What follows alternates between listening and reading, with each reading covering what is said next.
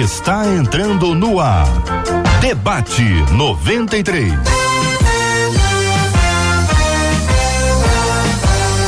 Realização 93 FM. Um oferecimento Pleno News. Notícias de verdade. Apresentação J.R. Vargas.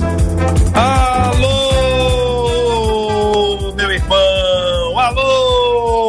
irmã. Aqui fala J.R. Vargas, que a bênção do Senhor esteja aí sobre a sua vida, sobre a sua casa, sobre a sua família. Que o Senhor encha o seu coração de paz, de alegria, com muitas e ricas bênçãos poderosas da parte do nosso Deus e Pai. Que esse seja um dia de paz, um dia de alegria, um dia de esperança, um dia de coração alegre na presença de Deus. Que seja também um dia de cura, seja um dia de cura dos enfermos Seja um dia de consolo aos corações enlutados, entristecidos. Que Deus abençoe por completo a sua vida e a sua família. Que nesta casa aí, que nesta casa haja a bênção do Senhor. Que nesta casa haja a alegria do Senhor. Que nesta casa haja a paz do Senhor. Bom dia, Círio Gonçalves. Bom dia, Dom Vargas. Tudo bem, meu irmão?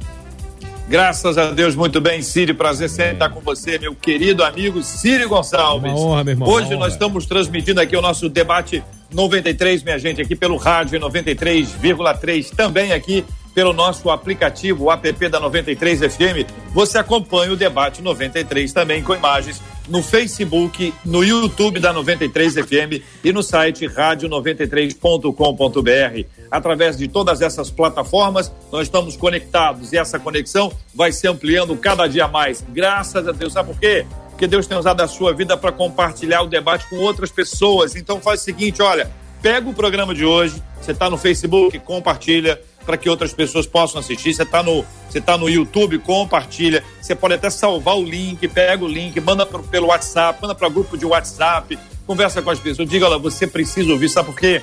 As pessoas estão cheias de notícias ruins o tempo inteiro.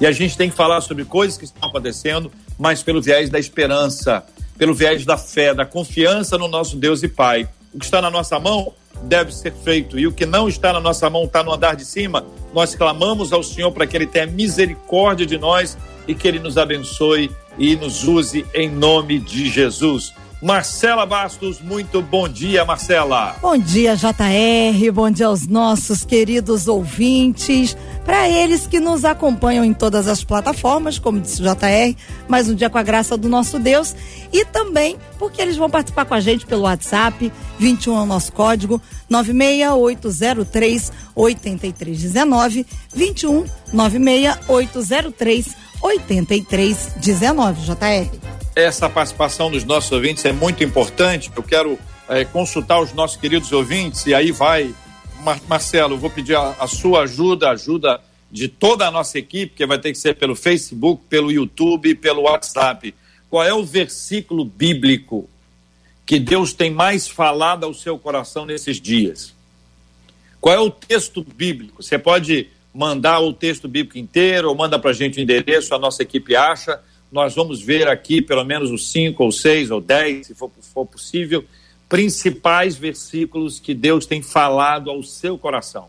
E você manda isso para a gente pelo Facebook, tá bom? Okay. Ah, pelo nosso canal do YouTube. Você manda isso para a gente pelo nosso WhatsApp. Marcela vai repetir o número. Pelo nosso WhatsApp, qual é o versículo bíblico, qual o texto da palavra, qual é a palavra que Deus tem ministrado ao seu coração de forma mais uma só, tá? Cada um escolhe uma e depois a gente vai pegar todos os dados aqui para compartilhar quais são os principais. Tá bom, Marcela? Combinado. Manda pra gente então no WhatsApp, vou repetir, 21 96803 8319, WhatsApp, Facebook, YouTube. A gente vai estar aqui preparado para receber e também ser o abençoado.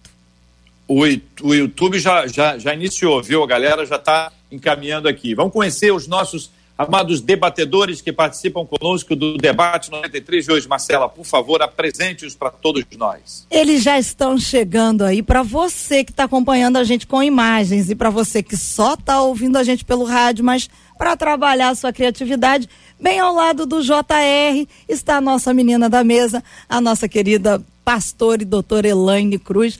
Logo abaixo dela está o nosso querido doutor Assuero Silva. E ao lado dele, um pouquinho abaixo de mim e do JR, está o pastor César Carvalho, de maço para esse super debate de hoje.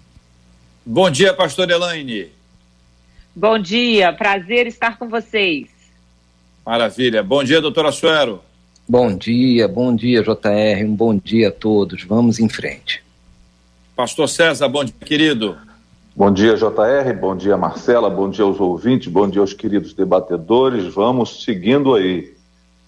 Maravilha. Marcela Bastos, Marcela. Toda a distância é importante. Marcela, me conta uma coisa aqui. Qual é o tema do nosso debate 93 de hoje? A gente tem que trabalhar, né, JR? Vamos lá, trabalhar é, na linha mas de frente. olha, ó, olha para mim, olha ah. para mim. Ah, tá. Olha para baixo aqui agora, para baixo. Eu sei, ele tá de olho, por isso que eu nem olhei para ele. Trabalhar tá na linha então, de... ah. Por isso que você não viu que eu nem olhei para ele, eu só olhei para você.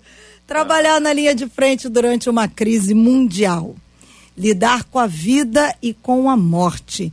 Enxergar suas próprias fragilidades enfrentar seus próprios medos, ter que lidar com a perda de pessoas amadas. Como passar por tudo isso sem perder a fé, sem perder a alegria, a esperança e o ânimo? É possível? Como sobreviver Doutor... não apenas na luta contra o vírus, mas também emocional e espiritualmente? Doutora, a senhora, vou começar ouvindo o senhor, só para esclarecer os nossos ouvintes. Doutora, a senhora é médico e está é, literalmente na linha, na linha de frente, bem na linha de frente mesmo, cuidando de um hospital, cuidando de pacientes, tem todas as informações, porque faz parte do quadro do município também, ah, bombeiro, enfim, tem todas as informações para poder é, identificar com clareza o estado de coisas que nós estamos inseridos atualmente. Então, eu quero começar ouvindo a sua palavra, doutor Suelo, sobre esse ponto. Aliás, deixa eu, deixa eu fazer um acréscimo.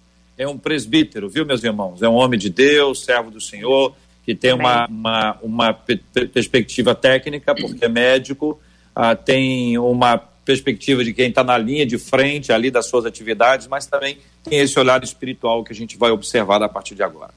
Doutor Alfredo. JR, muito obrigado pela oportunidade. E esse é um momento de muita crise. A crise realmente é tudo que aparece realmente na imprensa, na mídia. Eu vejo poucos exageros. Na verdade, a doença é grave, está nos açoitando, está nos assolando.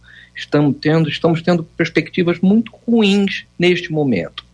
Do ponto de vista técnico, no Rio de Janeiro, claro, a gente vai ter aí um aumento de casos diários em forma exponencial nessas próximas semanas, semana e meia.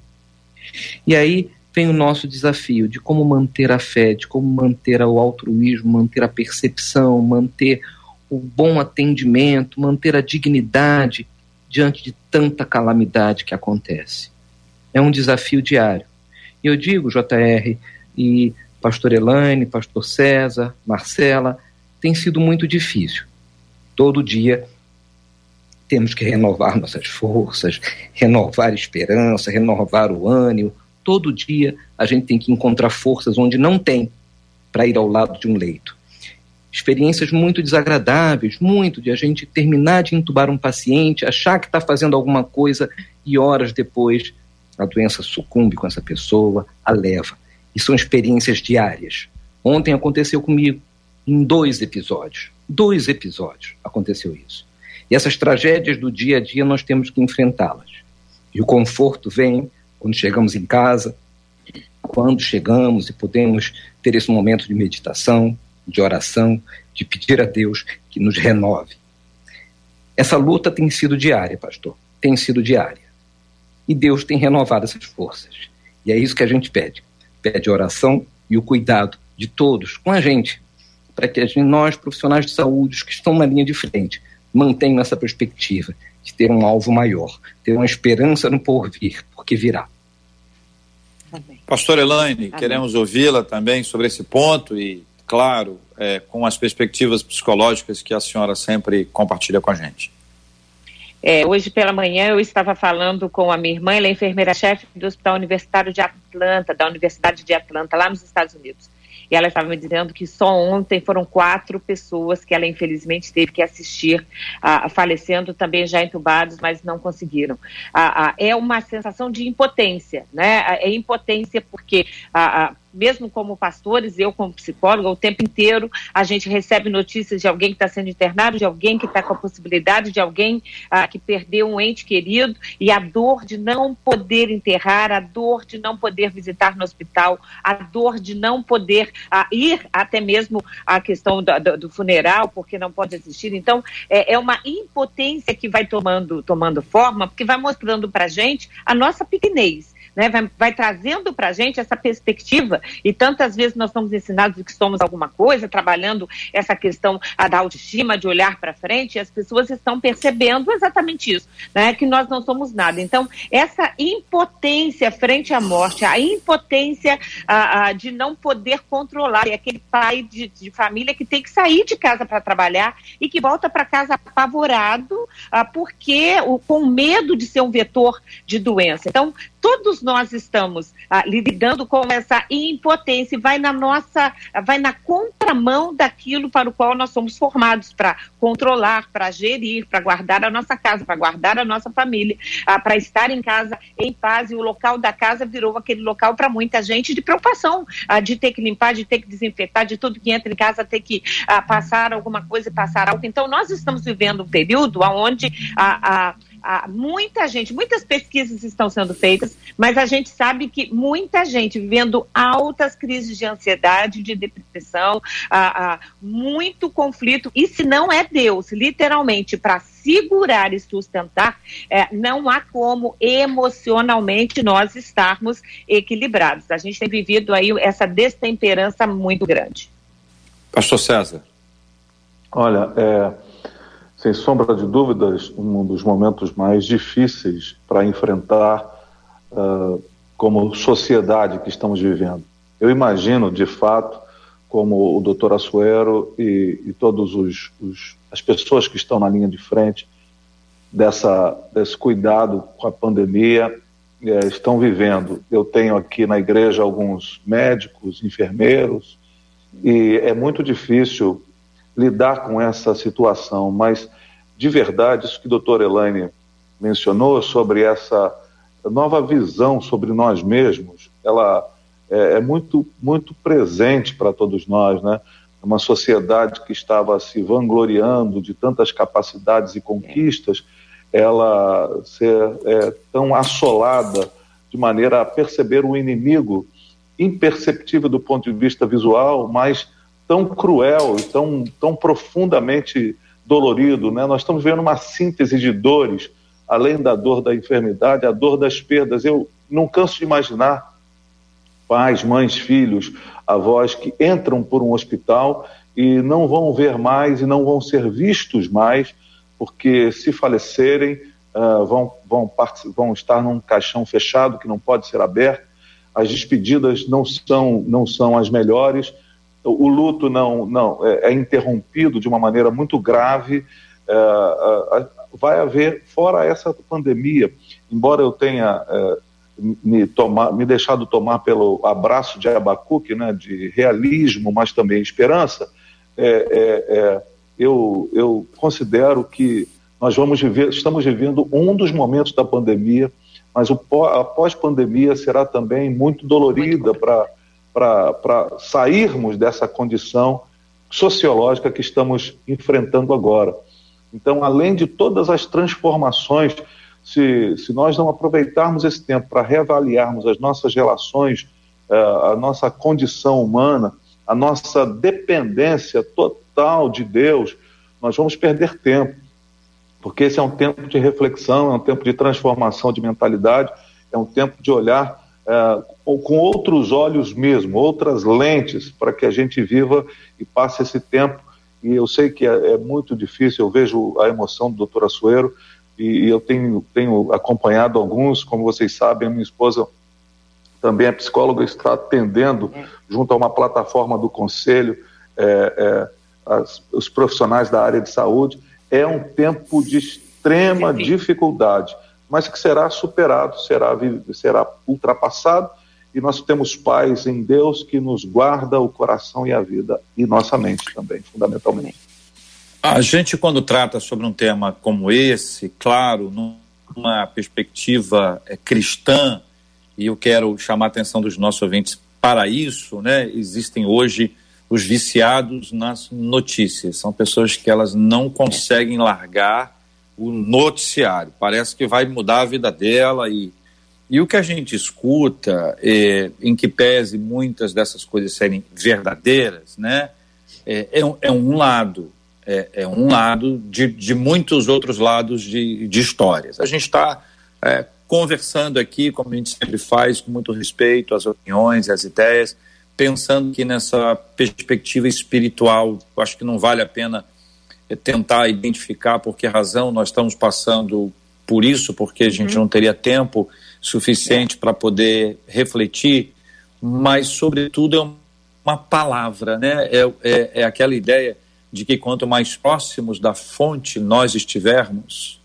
as nossas raízes serão mais sólidas e a possibilidade dessa árvore ser sólida e também frutífera, ela aumenta. Quanto Amém. mais distantes da fonte nós estivermos, a chance dessa árvore vir a enfraquecer a ponto dela adormecer é também muito grande. A gente vê isso em desertos, né? Mas vê também no meio do deserto um oásis. O que a gente precisa ter no relacionamento com o Senhor é um oásis no meio desse deserto todo, no meio de notícias ruins, no meio de sequidão e estio. Olha para um lado, nada. Olha para o outro, nada. Olha para o outro, nada. E nós já passamos um pouquinho da fase das soluções prontas. Porque é. no começo de um problema, todo mundo tem resposta. Eu mesmo já tinha umas 10 ou mais, cada um de nós aí. Não, faz é. isso você achando que vai resolver. Faz isso achando que vai resolver. E passa o tempo e isso não resolve. Não resolve. E a gente aparentemente se coloca no lugar daqui e diz assim: peraí, eu não estava contando com isso tudo, não. Eu achei que fosse um tempo, até aproveitei bem esse tempo, agora já entrou na fase do estresse, agora a pessoa já entra numa fase de dizer quando é que isso vai acabar. E aí a gente precisa, ao invés de olhar para o quando é que isso vai, vai acabar, olhar para esse instante que a gente está tá, tá vivendo e quanto a gente está desenvolvendo, fortalecendo, alimentando a nossa vida espiritual para poder administrar esse processo como um todo. Doutora Suero, pergunta ao senhor, já tendo visto o que o senhor já viu, que aí a, e já está impregnado nos seus olhos, já está impregnado na sua memória essas cenas, são as cenas dos pacientes, cenas de familiares, dos colegas, né, pessoas com quem o senhor tem é, tido a oportunidade de conviver e pessoas a quem o senhor lidera, que numa hora como essa parece que a liturgia do cargo exige uma postura e a gente às vezes não tem nenhuma possibilidade de, de, de estar ali de pé para poder trazer essa postura. O quanto é o Evangelho, o quanto é a palavra de Deus, o quanto é a sua experiência com o Senhor, o, o, o alicerce, o fundamento para o Senhor prosseguir na atividade para a qual o Senhor foi chamado. JR é, é o tudo.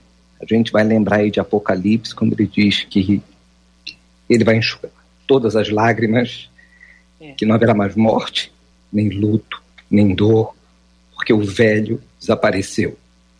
E talvez seja esse o versículo que a gente tem que se pegar, que ele habita na mesma tenda que a gente. Amém. E é acreditando nisso que a gente associa também na ciência. Tem um pesquisador da Universidade de Duke, é, Harold Cunning. A Universidade de Duke é uma das grandes universidades americanas, uma das dez maiores universidades americanas. Ele coordena um centro de religião, espiritualidade e saúde. Ele fez uma pesquisa com mais de 4 mil pessoas acima dos 60 anos de idade. E todas essas pessoas que estavam ali fez uma divisão. As pessoas que tinham religião tinham fé e as pessoas que não tinham religião e tinham nenhuma fé. Curiosamente, após seis anos de tudo, dessas pessoas acima de 60 anos, um terço das que não tinham qualquer fé já não estavam mais vivas ou tinham doenças profundamente comprometedoras. Em contrapartida, 91% dos seguidores de alguma religião, de algum credo, permaneciam saudáveis. O que que isso nos traz como uma possível conclusão? É que a fé é um fenômeno que libera as defesas naturais do organismo, que prepara o corpo e a alma para lidar melhor com os percalços do tratamento e das doenças. É.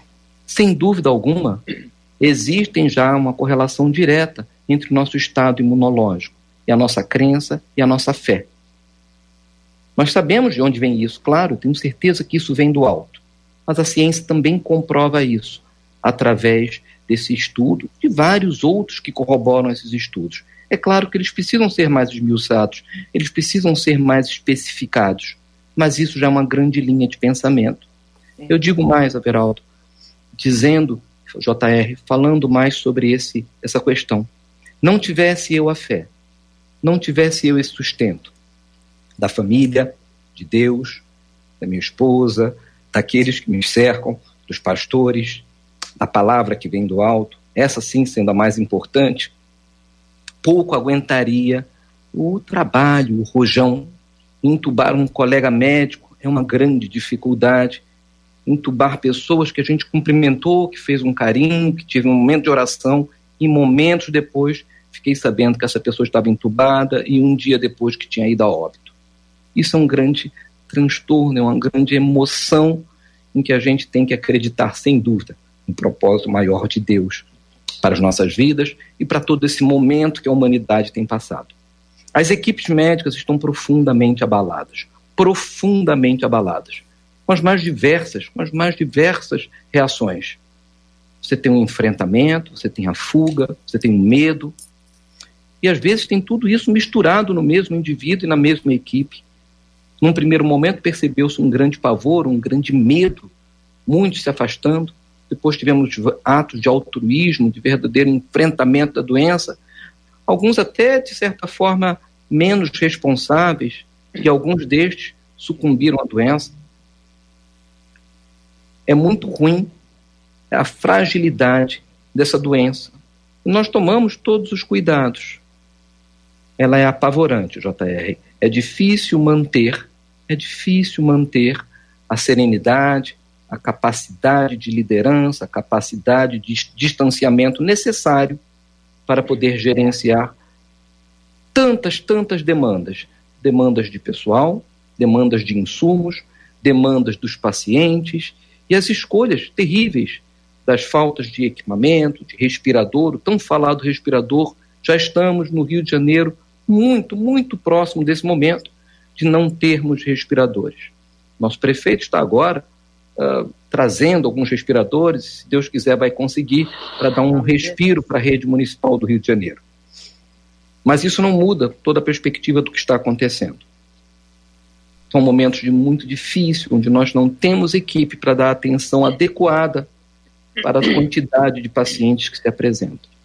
Então, o que a gente tem é isso mesmo, é acreditar que é, a fé vai nos sustentar e acreditar nas palavras em Apocalipse porque tudo será novo. Elaine, César. É, eu me Na coloco. Verdade... Pois não, Elaine. Não, não. Eu, eu, eu ia dizer que, na verdade, nós estamos vivendo um período como nunca vivemos e nós vamos viver daqui para frente uma série de desafios né, familiares. A gente tem visto aí um aumento da violência crescente, a gente tem acompanhado por vários meios e até profissionais dizendo que mesmo no meio de, dessa pandemia existem pessoas que estão procurando advogados pedindo divórcio, violência contra crianças, um, um alto índice de suicídio. As pessoas estão emocionalmente muito abaladas porque literalmente as pessoas estão perdendo essa estrutura emocional, a estrutura afetiva. É pai que não pode visitar filho, é avó que não pode ver neto. Então, isso vai com a cabeça das pessoas. E quem de fato não tiver uma estrutura maior ah, do ponto de vista espiritual, com certeza ah, vai ter um abalo muito grande. Então, a previsão da área da psicologia é literalmente uma crise de ansiedade muito maior, um alto índice de depressão, ah, desespero entre pessoas, o suicídio crescendo. Então, nós estamos vivendo aqueles, aquele momento em que, assim, quem tem Deus ah, vai literalmente compreender a diferença que faz entre ter Deus e não ter Deus. Porque quem não tem Deus olha para o lado e realmente não tem, é algo que apavora, porque não tem segurança em nenhuma das suas bases. Então, quem agora tem uma família bem estruturada, é hora de estruturar ainda mais, estruturar ainda mais a sua fé, as relações familiares, o casamento, porque a gente vai começar a perceber que dinheiro, fama, acesso de nada adianta. O que segura a gente numa hora dessa é literalmente Deus e os afetos que a gente vai construindo ao longo da vida. É, na verdade, é, o apóstolo Paulo vai dizer uma, uma, expressão registrada nas Escrituras que se confiarmos em, em Deus tão somente para essa vida, nós é. somos os mais miseráveis dos homens, né? Então, a perspectiva da eternidade que, que tomou conta da sociedade nesses dias, né? Ah, de uma vida para além da, dessa existência é, limitada e finita, é, sem, do, sem sombra de dúvidas, uh, o único conforto que o coração aflito e angustiado pode encontrar. Não somente na, na vida uh, chamada eterna ou no porvir, mas o entendimento que a vida é um todo e que estamos uh, vivendo essa relação com Deus de maneira a entender um Pai que nos ama, cuida de nós. Mas só precisamos ter cuidado também para que a fé é, não se torne tão destacada num sentido. É, eu já vejo alguns grupos, é, em nome da, de uma suposta fé, dizendo que se a pessoa tiver fé, ela não vai ser acometida desta enfermidade. E aí o que acontece é que aquele que é atacado pela enfermidade acaba tendo mais fragilidade ainda, porque ele pensa, perdi, Deus não me ama, é, eu não tenho fé suficiente. E não se trata disso. A fé cristã não se trata daquilo que a gente tem ou não.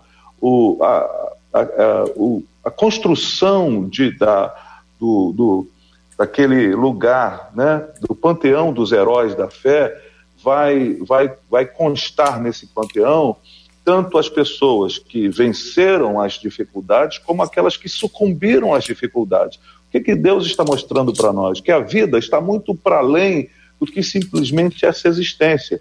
Então, se a gente deixar que a fé se transforme numa espécie de moeda de troca, ao invés de ser tão positiva, doutora Assuero, como o senhor já disse, e essas dados, ela pode ser inclusive um agente de, de, de, amplificação da dificuldade, porque as pessoas, principalmente os crentes, vão dizer: ah, mas eu tenho fé, mas a minha fé não adiantou. Será que Deus não me ama? E a gente precisa estar descansado numa, numa questão muito importante. Deus nos ama independente das circunstâncias em que nós nos metemos. Amém. E Deus está cuidando de nós independente das circunstâncias que estejamos vivendo. Deus não perdeu o controle, Deus não deixou de nos ouvir, Deus não está é, é, paralisado pelas dificuldades. Na verdade, eu me recordo do texto de Isaías, quando no meio de um tempo difícil, quando o rei Uzias morre, ele ouve a canção do céu que diz: toda a terra está cheia da sua glória. Então eu preciso encher meu coração com essa esperança de uma vida que é plena e não simplesmente que está ancorada aos momentos e à existência desse nosso tempo. Nós vamos ouvir a Marcela com a participação dos nossos ouvintes, não sobre os textos bíblicos ainda, mas uh, um pouco mais adiante mas tendo ouvido a fala dos nossos ouvintes também sobre até essa etapa, né, Marcela, até esse momento do debate. É, JR, os nossos ouvintes que estão nos acompanhando, muitos deles, mas muitos, estão compartilhando suas batalhas pessoais. A gente tem alguns aqui que são pais de pessoas da área da saúde, pais de enfermeiros, e que falaram que logo no início ficaram com o coração muito apertado e em permitir, né, em deixar que os filhos estejam nessa batalha de frente, mas entenderam que o Senhor está no controle da vida deles. Agora, muitos dos nossos ouvintes pedindo uma palavra direta, porque. Mas muitos, mas eu estou repetindo que são muitos, porque são muitos. Eu, eu estou impressionada. Muitos dizendo: olha, eu estou com crise de ansiedade, eu não consigo ouvir noticiário, eu estou tomando antidepressivo como nunca tomei uhum. antes. São muitos ouvintes afirmando que no momento estão tomando muito antidepressivo e pedem uma palavra por parte dos nossos debatedores, JR. Muito bem, eu quero começar então, Marcela, é, é, lembrando os nossos ouvintes no episódio que está nas, no segundo livro dos reis, no capítulo 20, que é aquela enfermidade, famosa enfermidade do rei Ezequias, né? E, e o profeta Isaías é, é, é quem deve levar a notícia ruim também é o mesmo que deve levar a notícia boa. A, a palavra é entregue, primeiro, e essa palavra gera muita dor eh, no rei, ele chora muitíssimo, ele vira para o lado, ele vira para a parede, que é um, é um símbolo muito profundo, tem muitas lições nessa parte aí. O profeta de Deus volta e diz: Olha, Deus vai te dar vida e você vai viver mais um tempo e tudo, e dá ele uma ordem né, disse mais Isaías. Estou lendo o segundo Reis 20, versículo 7. Uhum. Tomai uma pasta de figos. Tomaram-na e a puseram sobre a úlcera e ele recuperou a saúde. Estou inserindo esse texto, irmãos, porque eu não tenho a menor dúvida que Deus podia ter dado a cura sem a pasta de figos. Ele não precis... Deus não precisava da pasta de figos para curar. Também tenho convicção que numa conversa entre Deus e Noé, Deus poderia ter dito para eles que Noé, o negócio é o seguinte: prepara, chama tua mulher, teus filhos, as, as suas noras, e depois você vai ali para a rua 7, perto da casa 8. Tem um estacionamento grande ali, não tem? Pois é, tu vai lá que vai estar tudo prontinho. Deixa a porta aberta, entra, deixa a porta aberta e você vai ver o que, que eu vou fazer com os animais. Ato que segue, Noé vai lá, chama todo mundo, vai lá para a rua tal, lugar tal, chega no estacionamento, tem uma arca enorme, gigantesca, pronta. Meu Deus do céu, o que, que é isso? Olha, não sei, mas Deus falou para você entrar. Entrou. Então ele vai para o andar de cima, lá na parte do escritório, depois ele sobe para a cobertura, onde ainda ele pode andar, e na hora que ele olha para fora, casalzinho, par de animais, um ao lado do outro, pá, pá, pá, pá, pá, e eles já entram já entra nos seus, seus lugares específicos. Incrível, não é? Lá em cima, de repente, automaticamente fechou a porta da arca. Depois que fechou a porta da, da, da arca, ele ouviu uma voz que disse para ele assim: entra na arca. Ele entrou na arca, fechou a arca, começou a chover e a história foi essa. A gente sabe que não foi assim. Mas eu estou dizendo que Deus tem poder, ele poderia Sim. ter feito isso como Deus poderia ter curado sem a pasta de fios. Mas Deus ainda usa gente para fazer aquilo que deve ser feito, porque é a participação nossa num processo, como ele também usa a pasta de figos, usa o soro, usa o remédio, usa a pastinha, a pomada, usa o isolamento, tudo ele usa para que a gente saiba o que fazer numa hora como essa. Então eu quero lembrar os nossos queridos e amados ouvintes que tem coisas que estão na nossa responsabilidade. Tem outras que estão nas mãos de Deus. Então você faz o que é a sua responsabilidade aqui embaixo, quem está vendo pela câmera, ó, faz o que está aqui a sua responsabilidade e Deus vai fazer a parte dele aqui em cima. E a gente deve unir essas duas mãos para vencer o dia a dia. Vencer o dia a dia significa que a gente não vai ter nada? Não, não significa isso. Não significa isso. Por quê? Porque a pasta de figo só foi usada porque havia uma enfermidade. Vamos aos nossos debatedores. Fiquem à vontade. Doutora Suero, aqui vamos por ordem alfabética, começando com o senhor. JR, essa pandemia é um convite, é um convite para a gente acreditar irremediavelmente no Deus Criador, na promessa que Ele tem de nos acompanhar assumindo também o nosso papel de co-criadores, de participantes, até que a gente possa sair dessa, dessa situação, até que Deus permita que a gente saia dessa situação. A, a fé eu tenho convicção que é para acreditar também na humanidade, na ciência, no bem coletivo, na fraternidade. De algum modo, todo ser humano alimenta no coração uma espiritualidade, que ela é ligada à vida. O mais importante é que a gente tenha essa fé e que a gente possa viver o amor um pelo outro e lutar pela nossa coletividade. Ainda nesse assunto, JR, só para, sem querer gerar nenhuma polêmica, mas nós estamos falando de uma doença, de uma experiência muito nova. Essa doença tem data, tem data de surgimento. 31 de dezembro de 2019. Ela tem uma data, tem uma data escrita 30 de dezembro ou 31 de dezembro na China. Ela tem local de nascimento, Wuhan. Então estamos falando de uma doença que tem seis meses, ainda não tem seis meses de existência, essa mutação desse vírus. Tudo é muito novo do ponto de vista de conhecimento e de ciência. Tudo é muito novo a respeito aquele médico que disser que tem experiência, aquele profissional que disser que tem experiência nessa doença, é no mínimo um mentiroso com profundo respeito aos colegas. Porque estamos falando de uma doença que tem seis meses de existência. Nós temos já muita vivência, mas está longe de ser um conhecimento pleno de tudo.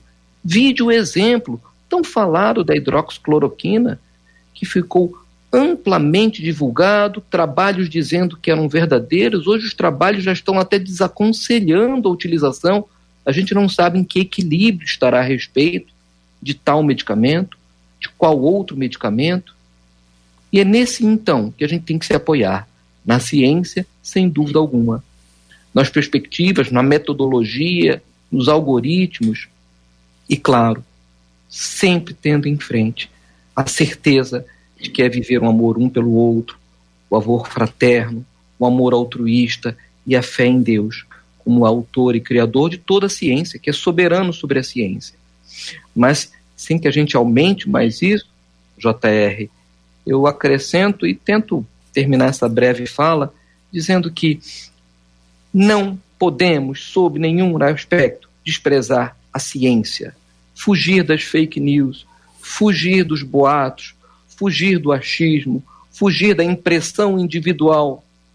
Toda aquela que não estiver acompanhada, aquela que não estiver atrelada aos centros universitários, aos centros de pesquisa, aos pesquisadores sérios, temos que questionar profundamente. Eu, eu me apoiaria na, na expressão e nas palavras do JR.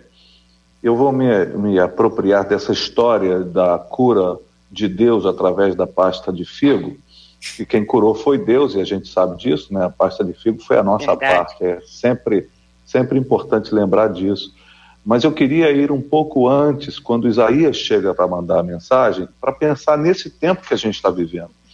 O que acontece é que, de alguma forma, Isaías chega lá e diz uma mensagem que, que tem dois, duas indicações muito claras. Coloque a sua casa em ordem, porque você vai morrer. E é, parece que a segunda parte da mensagem tocou profundamente o coração do rei ele de fato vira para a parede, ele de fato é, se exaspera e fica triste, compunge o coração, pede a Deus e Deus muda aquela, aquela palavra, aquela sentença. Todavia, a primeira mensagem, uh, coloque a sua casa em ordem, parece não ter sido seguida muito bem, mesmo depois com os 15 anos a mais que ele teve. Porque é nesses 15 anos a mais que ele gera Manassés, um dos piores reis que Israel já teve. O que me ensina que eu preciso, mesmo no meio de uma crise grave como essa, aprender alguma coisa. E nós precisamos, como humanidade, rever alguns princípios das nossas relações, da nossa vida. Estávamos vivendo um tempo de extrema aceleração, estávamos vivendo um tempo de, de, de, uma, de, uma, de relações muito plastificadas e superficiais e, na verdade, uh, Deus está nos dando uma oportunidade. Jesus disse, quando falava da sua, da sua questão escatológica, na, na conversa que ele estava tendo com os discípulos sobre o templo, inclusive, ele finaliza dizendo: será para vocês um tempo de oportunidade é. de dar testemunho.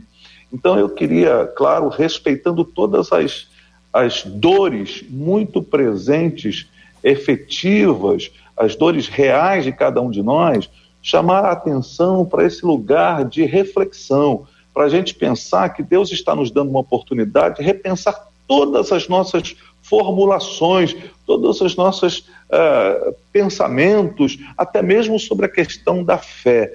Deus está nos chamando, aproveitando essa pandemia, não que Deus tenha produzido, eu não creio nisso, mas aproveitando essa pandemia, Deus está nos chamando para reflexão, para um pensamento, para uma nova atitude diante da vida.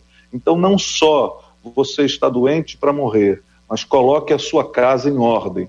Eu acho que nós precisamos colocar a nossa casa em ordem como humanidade.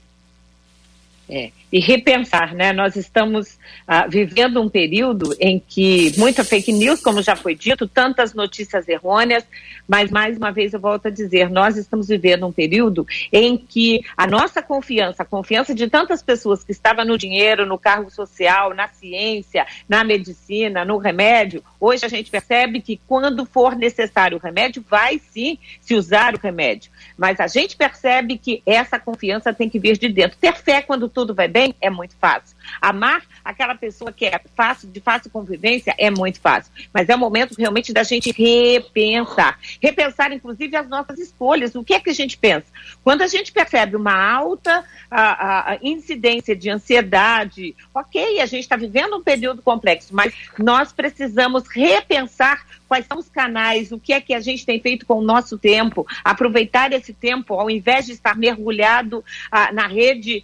Ah, ah, ouvindo o tempo inteiro notícias ruins, vir para canais como esses aqui, que são debates, leitura da palavra de Deus, cultos online, orações online, a ouvir louvores, a edificar e colocar para dentro aquilo que edifica, aquilo que é bom, pensar nessas coisas, organizar a nossa casa, os nossos casamentos, os nossos afetos. Quanta gente está percebendo a, a, falta nesse momento que está em casa, a falta que tem feito, de repente, a, o culto doméstico, estar mais presente com seus filhos, falar mais de Jesus para aquele filho que já estava se desviando, que já estava ausente do evangelho. Então, então, é momento sim da gente organizar a nossa casa física, a nossa casa afetiva e a nossa casa espiritual. Mas tudo começa a partir das nossas escolhas. Da nossa escolha pela fé de crer num Deus que é capaz de nos ah, livrar dentro da fornalha, é capaz de nos livrar na fornalha e é capaz também de, como diz, mesmo que ele não nos livre, ele continua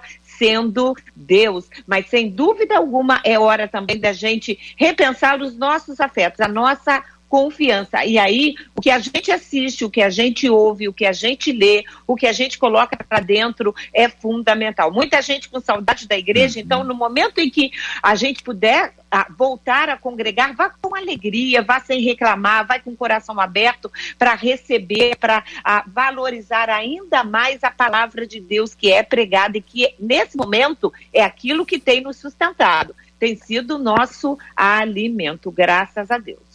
Eu tenho ouvido alguns pastores compartilharem é, é, conosco sobre o valor que tem sido dado ao ajuntamento, ao culto, Sim. que eventualmente ele não, não era, anteriormente não era da mesma forma. Até a questão virtual é, ficou claro que ela não substitui a presença. Não. Virtual, não. que antes era uma alternativa e havia uma dúvida, se essa era um risco de que as pessoas deixariam de ir à igreja por causa disso. Me parece muito claro que a gente hoje participa de um culto online, mas o coração da gente fica absolutamente consumido pela saudade de estar ali Verdade. presencialmente. Eu falo isso de um ponto de vista diferente, ao ponto de vista do pastor que vai à igreja sem ninguém e prega. E prega como se estivesse com a igreja cheia Uhum. Mas a dor de não ver as pessoas ali, de saber que elas não estão ali, é. e de que a gente não sabe por quanto tempo nós não vamos estar juntos, é uma dor que angustia o coração pastoral, que quer ver todo mundo é. junto, quer ver todo mundo perto e sabe da alegria, da bênção de estarmos juntos. Então, esse é um tempo diferente. A gente precisa criar algumas estratégias que são é, espirituais e, e que é, uma das coisas que é espiritual e que a gente às vezes deixa de lado é o sorriso.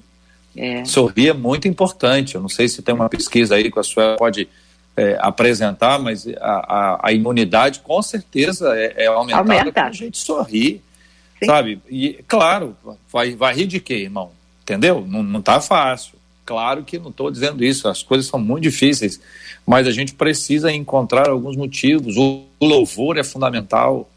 Quando a gente canta, quando a gente glorifica a Deus, a gente aprende. É a palavra de Deus cantar. Então escolha cânticos para você ouvir, que é você que escolhe, é, é, ou peça a Deus que te conduza, mas ainda assim Ele te conduzirá para que você possa ter essas escolhas e cantos sejam edificantes. Pessoas que cantam a palavra, pessoas que cantam a Bíblia. Porque desde que eu sou criança e que eu ouço cânticos relacionados à Bíblia, que isso entra aqui, ó, na cabeça. Eu sou capaz de declamar textos bíblicos diferentes da versão que eu uso, porque eu aprendi na versão de quem cantava, ou é. quem canta. Então, existem cânticos que são verdadeiras lições de fé, que vão deixar a gente de pé na presença de Deus. Fuja de todo e qualquer tipo de triunfalismo, do vai dar tudo certo, tá tudo tranquilo, beleza. Isso, sabe? A gente sabe que isso vai passar, é óbvio que vai, a gente tem convicção disso, mas é muito importante que você tenha isso em mente. E é, é, é fundamental que você olhe para fora. Tem gente precisando de uma mensagem sua. Uma mensagem. Se o, tem gente que adora mandar mensagem, eu estou aqui respeitando a todos, mas tem muita gente que, que, que acaba mandando mensagem política o tempo inteiro. Pelo amor de Deus, ninguém aguenta mais isso. Compartilhe é o evangelho, compartilhe um versículo bíblico. Não tem o que dizer, não tem o que dizer. Sabe, ou não diga nada, ou no nosso caso, que nós temos a Bíblia, compartilhe a palavra do Senhor, que vai mudar a vida de muita, de muita gente que está acompanhando a gente. Senhores, doutor Suero pediu a palavra aí. Eu queria, assim, JR, só para uh, ah, voltar um pouquinho no que disse o pastor César, sobre arrumar a casa. Arrumar a casa, pastor, que fique claro, também é arrumar o templo do Espírito Santo, também é cuidar da saúde. A nossa imunidade, ela aumenta se conseguimos dormir oito horas de sono. Isso já está bem descrito. Melhora a imunidade. Se mantemos uma alimentação saudável, melhora a imunidade. Se não fumamos, melhora a imunidade. Se não abusamos do álcool, se não bebemos o álcool, melhora a imunidade. Se fazemos atividade física, se mantemos uma dieta regular, se mantemos a ausência de sobrepeso e por aí vai. Então é importante que esse arrumar a casa, nós também somos responsáveis por nossa saúde. Tomar sol, dormir, alimentar-se, hidratar-se, ter cuidado com o seu peso, ter cuidado com sua dieta, cuidado para não fumar, não beber, já vai ficando é natural que a sua é. imunidade, que o seu templo do Espírito Santo estará mais cuidado. Então, arrumar a casa também significa nós nos arrumarmos para esse enfrentamento espiritual, sem dúvida. Talvez o principal, mas organicamente. Durma, beba água, alimente-se bem, tome sol dentro do possível na sua janela. Tome sol na sua janela. Pratique exercício físico, em casa mesmo. Isso sim é o melhor, o melhor medicamento para atualizar, para renovar o seu sistema imunológico. Muito obrigado, JR.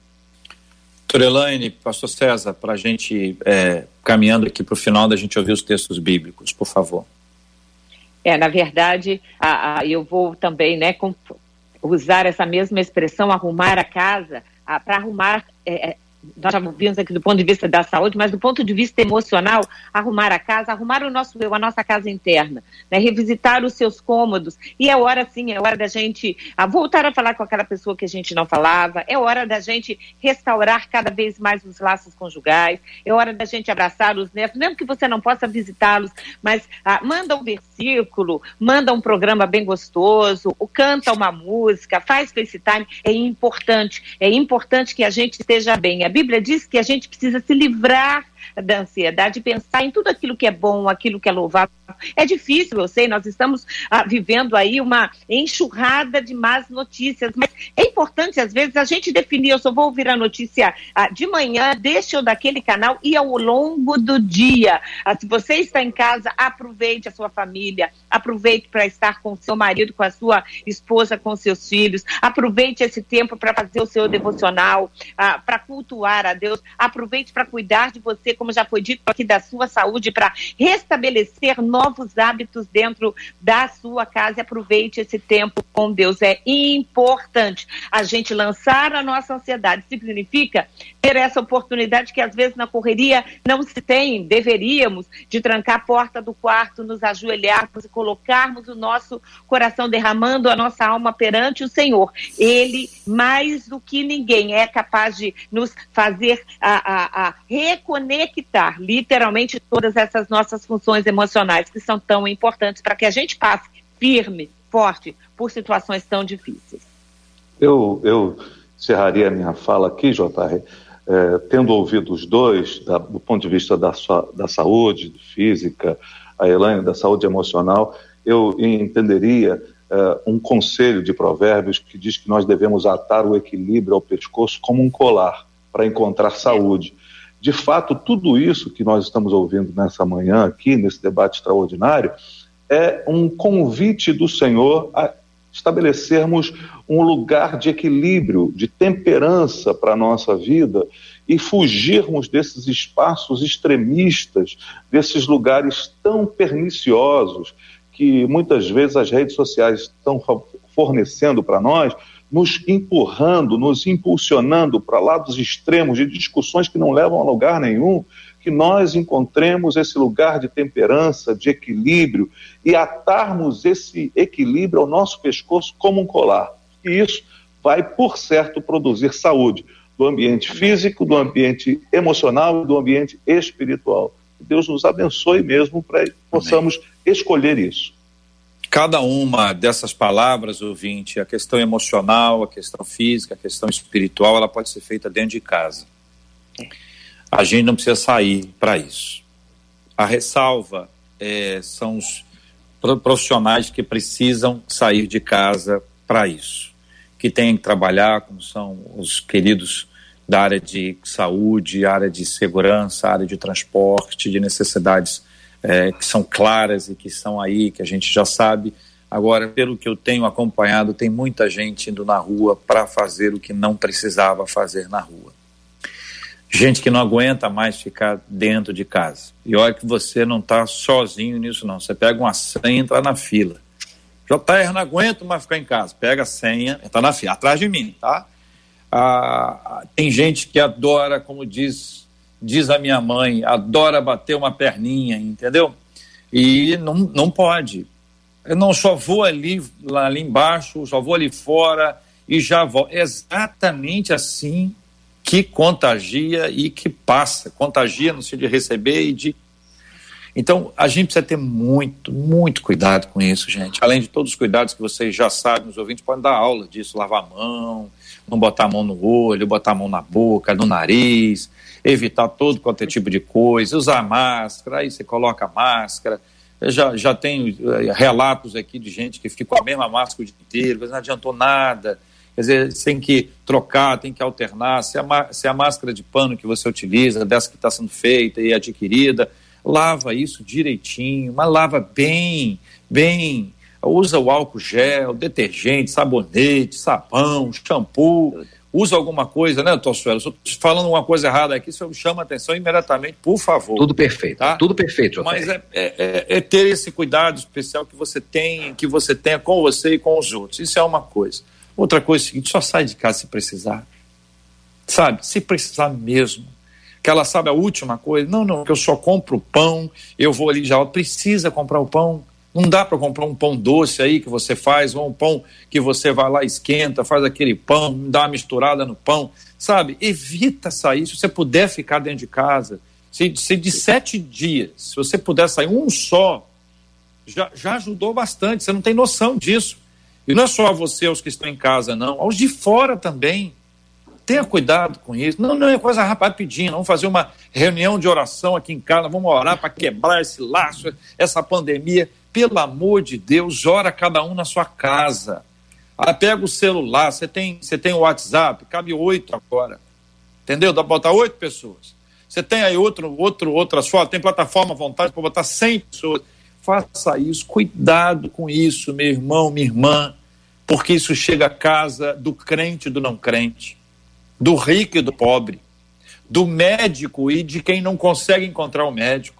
Isso bate na porta de qualquer um e a gente tem que ter muita consciência da nossa responsabilidade. Você desculpa eu te dizer isso, eu acho que você estava querendo ouvir outra coisa. Entendeu? Eu também queria falar outra coisa. Você não tem noção do nó que bate aqui quando a gente tem que dizer isso e dizer o seguinte: olha, não acabou. Tá entendendo? Ah, tá vendo a alternativa? Tá vendo o final desse? Não, não tô vendo. A gente tem que ter fé em Deus, a gente tem que fazer a nossa parte, confiar no Senhor. Mas eu, eu vi uma frase que eu quero repetir: eu não estou preso em casa, eu estou salvo em casa. Então, cuidado com isso, faça o que você puder, o que tiver ao seu alcance para você não se contaminar e não contaminar outras pessoas. Em um lembrete aqui, o doutor Suelo tem conversado sobre esse assunto tem tempo. Há muito tempo ele falou para usar máscara. Eu, eu falo com ele, precisa mesmo, lá atrás. Então, é a importância de você seguir as orientações. Seguir as orientações. Essas coisas mudam muito. A orientação de hoje, amanhã pode ser outra, mas essas aqui são as básicas. Entendeu? São as básicas tenha fé em Deus, encha o seu coração com a palavra, encha Amém. o seu espírito com louvor ao Senhor, adore a Deus, sorria, conta uma coisa engraçada, lembra de uma história boa, com, compartilhe uma coisa divertida com, com, com as pessoas, reúna os amigos para isso, mas vou pedir um, um favor a você, não se esqueça das pessoas que mais precisam. E vou elencar aqui. As pessoas mais instáveis, ou emocional ou espiritualmente. Não se esqueça delas. Ah, essa pessoa é muito chata, não aguenta essa pessoa. As pessoas mais instáveis, emocional e espiritualmente, precisam muito de você. As pessoas idosas precisam muito de você. E as pessoas solitárias, quem mora só, precisa muito de você. Então, às vezes, a gente, a gente começou achando que isso tudo era doença para idoso. Toda a senhora testemunha disso, tem, a gente tem conversado so, sobre esse assunto, que infelizmente as coisas atingem todas as idades, e por um lado, eu dou graças a Deus, porque isso traz para a gente uma responsabilidade maior. Antes as pessoas diziam que era doença de idoso, como se ele não fosse atingido, se seu pai não fosse atingido, seu avô não fosse atingido, uma insensibilidade absurda. Absurda. Mas, mas já passou. Hoje a gente sabe que esse é um quadro que atinge a cada um de nós e nós precisamos ter muito cuidado, muito zelo com isso. Por favor, não vá para a rua se você não precisa ir para a rua. Não vá bater perninha, não vá fazer uma comprinha, não vá dizer, não estou aguentando, preciso respirar. Você precisa respirar? Presta atenção nisso. Nós recebemos um sopro divino para respirar. E quando a gente acaba, quando a gente expira, é o final de um processo como um todo. Nunca respirar foi tão importante e nunca foi tão perigoso. Nunca foi tão perigoso. Vamos, Marcela, por favor, aos textos bíblicos, a palavra de Deus para o coração da, da gente. Quantos, quantos você organizou aí, Marcela?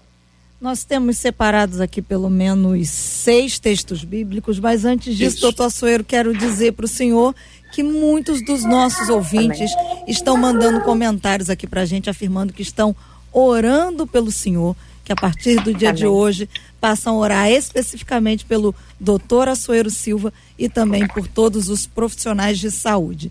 E também mais Marcela, um deixa eu fazer um, um, um, parênteses aqui, que aí é, é, é, é da intimidade, mas nós estamos em casa aqui e Deus me conduziu para dizer isso. Doutor Açoeiro foi o meu médico que me acompanhou durante todo o processo do linfoma.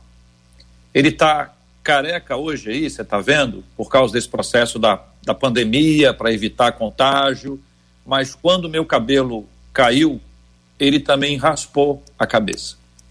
E, e, e ele continua sendo meu médico. É a pessoa que eu ligo para perguntar se eu posso tomar uma Novalgina. entendeu? E porque é meu amigo de muitos anos, é meu irmão, parceiro, parceiro de vida, parceiro espiritual. Então, a, a, a oração dos ouvintes eu quero encorajar, porque trata-se de uma pessoa que não existe. Ele não existe. É um ser especialíssimo que Deus colocou aí para poder abençoar as nossas vidas. Concordo com tudo que disse o JR, doutor Açoeiro, é, ele é fantástico. E até porque ele também cuida do meu pai, e eu quero dizer aos nossos ouvintes, orem pelo doutor Açoeiro e orem sim pelos Bem. nossos profissionais da saúde. E um outro recado aqui, JR, os nossos ouvintes também estão perguntando pelo nosso WhatsApp, como é que eles podem fazer, antes da gente entrar aqui nos versículos, para poder compartilhar o debate hoje. Tem essa dúvida é grande pelo WhatsApp. Bom, você já sabe. Corre lá no Facebook ou no YouTube, estará disponível. Tem muita gente dizendo, ah, eu, eu queria compartilhar para poder abençoar, levar uma palavra de vida e esse debate me abençoou muito. Então você vai lá e compartilha. Inclusive, pelo YouTube você pode compartilhar também no WhatsApp, tá bom? Vamos aos versículos de hoje. Salmo 46:1, a Lenilda disse que esse salmo fala com ela: Deus é o nosso refúgio, socorro bem presente na hora da angústia. O Cláudio Gonzaga citou Filipenses 4:8 que diz: Quanto ao mais, irmãos, tudo que é verdadeiro, tudo que é honesto, tudo que é justo, tudo que é puro, tudo que é amável, tudo que é de boa fama, se há alguma virtude e se há algum louvor, nisso pensai. O, a Fabiana Campos Silva citou a alegria do Senhor é a nossa força. A Ana Maria citou: Não temas, porque eu sou contigo. Não te assombres, porque eu sou teu Deus. Eu te fortaleço, eu te ajudo, eu te sustento com a destra da minha justiça. A Ana Célia citou o Salmo 27,5 que diz: Porque no dia da adversidade me esconderá no seu pavilhão no oculto do seu tabernáculo me esconderá e pôr-me-á sobre uma rocha. A Simone Assis citou 1 João 5,4 que diz: Porque todo que é nascido de Deus vence o mundo, e esta é a vitória que vence o mundo, a nossa fé. E o Alexandre Melo citou Salmo 91, 10, que diz: Nenhum mal te sucederá, nem praga alguma chegará à tua tenda. E por fim, a Adriana Souza citou João 16, 33, que diz: Tenho-vos dito isto, para que em mim tenhais, tenhas paz. No mundo tereis aflições, mas tem de bom ânimo. Eu venci o mundo. Com estas palavras especialíssimas dos nossos ouvintes, que eu agradeço, porque elas servem também para alimentar a fé dos demais ouvintes. Chega para o coração de alguém que não é cristão ainda e que está acompanhando a gente aqui agora. E nós vamos orar juntos e vamos é, apresentar a você uma oportunidade de entregar a sua vida nas mãos de Jesus. Uma coisa que me que mexe muito comigo é imaginar como alguém que não conhece a Deus, que não tem a Deus, está vivendo isso tudo. Eu vi um vídeo, e não quero entrar para discuti-lo, de uma senhorinha dizendo que estava no isolamento e ela falou que ela pediu a Jesus para dar um abraço nela. Claro, os mais é, é, literalistas vão pegar essa expressão e vão dizer que é um absurdo. E só quem já recebeu um abraço de Jesus sabe o que é receber um abraço de Jesus. Então eu quero muito que você, ouvinte, receba esse abraço de que você tenha uma experiência de entrega da sua vida a Jesus. Que Ele esteja com você nesse instante agora, precioso, especialíssimo, que você esteja abraçada, abraçado pelo Senhor, já que a gente também não pode receber nenhum abraço físico, mas esse abraço espiritual é um abraço de acolhimento, de um pai que recebe o filho e a filha, de alguém que abraça para dizer assim: vem cá, eu vou, eu estou cuidando de você, você está comigo, porque se há uma coisa maravilhosa que o Evangelho nos ensina, e alguém me disse esses dias atrás, eu não sei quem foi que, que disse, que se der tudo errado, se der tudo errado aqui, né? Se tudo que eu fizer humanamente, falando, der errado, se a pessoa chega. é, é, eu, eu vou estar nos braços do Pai. E essa frase foi dita aqui. Eu não sei quem foi que falou, não me lembro mais, sei se a Marcela se lembra, mas traz para o coração da gente uma certeza. Nós nascemos com o Senhor, que o nosso último dia é com o Senhor, mas esse tempo aqui que nós temos com o Senhor é muito especial. Que Deus enche o seu coração, nós vamos orar. Ah, quero só dar a oportunidade de vocês dois se despedirem. Elaine não está com a gente mais aqui no, no, no vídeo, mas só para despedidas. Depois eu vou pedir que o pastor César seja aquele que vai orar e que vai orar também, pastor César, nessa oração de entrega, encaminhando as pessoas para que elas entreguem as suas vidas para Jesus Cristo hoje aqui também, como a gente faz sempre nos cultos evangelísticos, nos desafios evangelísticos que a gente tem, nos tempos que a gente podia ir para a praça, nos tempos que a gente tinha de rua, e você já fez isso tantas e tantas vezes também. Doutora Suero, obrigado, um abraço, Deus abençoe, meu irmão. Pastor Elaine, obrigado, Deus abençoe.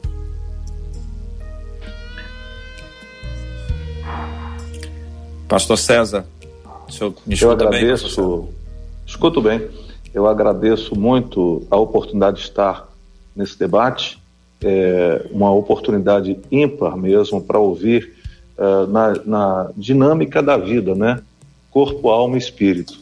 Tão importante, tão fundamental, tão abençoador para nós esse momento. Que Deus, de fato, possa fazer essa palavra de esperança, JR, chegar ao coração das pessoas, de uma esperança que se fundamenta na pessoa bendita de Jesus, não como alguém que vai simplesmente nos proteger, mas alguém que vai nos abraçar e ter um relacionamento conosco tão profundo que traz paz e alivia as nossas angústias com toda certeza. Muito obrigado. Nós, nós vamos orar e vamos orar pela cura dos enfermos, pelo consolo aos corações enlutados. Nós temos feito isso desde, sei lá, décadas, talvez já década.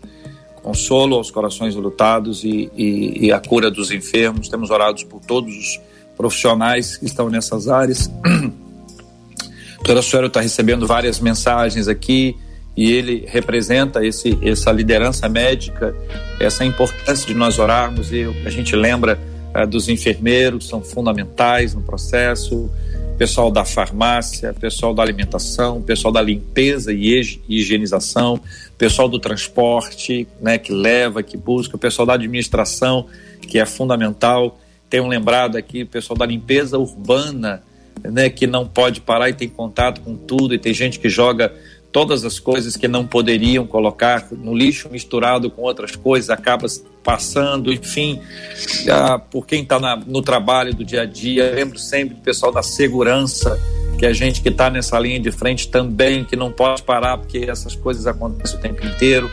Olha, gente, você, desculpa se a gente não lembra de todos os profissionais, de vez em quando alguém me lembra aqui e, e, eu agradeço muito pela lembrança, porque cada vez que você lembra, a gente insere. Se Marcela estiver lembrando de, de mais algum grupo, por favor, não deixe de, de inserir. O pessoal que trabalha nos laboratórios, né, que faz análise clínica lá também, fundamental nesse período agora, que Deus dê graça aos governantes para que eles se entendam. É, eles tenham a possibilidade de diálogo, que tudo seja colocado de, de lado. Vamos orar, pastor César? É com Vamos orar. Querido. Ó Deus, nós estamos na Sua presença e te somos gratos por esse privilégio que o Senhor nos dá de saber que quando oramos temos por certeza que o Senhor está nos ouvindo. São tantas as questões, tantos os pedidos, tantas as tantas coisas que estamos levando diante do Senhor nessa hora e pedimos a tua misericórdia, a tua infalível misericórdia que se renova a cada manhã e é por causa dela não, que não somos consumidos. Nós oramos por todas as pessoas envolvidas nesse processo tão difícil, pela classe médica e todas as pessoas da classe de saúde e todas as pessoas que estão envolvidas como essenciais nesse momento tão singular. E pedimos-te, Senhor, que o teu espírito esteja convencendo as pessoas nos seus mais diversos lugares, onde quer que elas estejam, da necessidade de um relacionamento profundo com o Senhor, de uma vida que de fato faça sentido para além dessa existência. Nós pedimos, Senhor, que o, o seu Espírito, que pode nos, é, de alguma maneira, nos convidar, nos conformar a, a, a, ao projeto do Senhor, que pode fazer toda a diferença e nos convencer que esse Espírito esteja atuando no coração, na mente, na vida de cada um de nós. Pedimos a tua bênção em nome de Jesus. Amém. Que Deus te abençoe.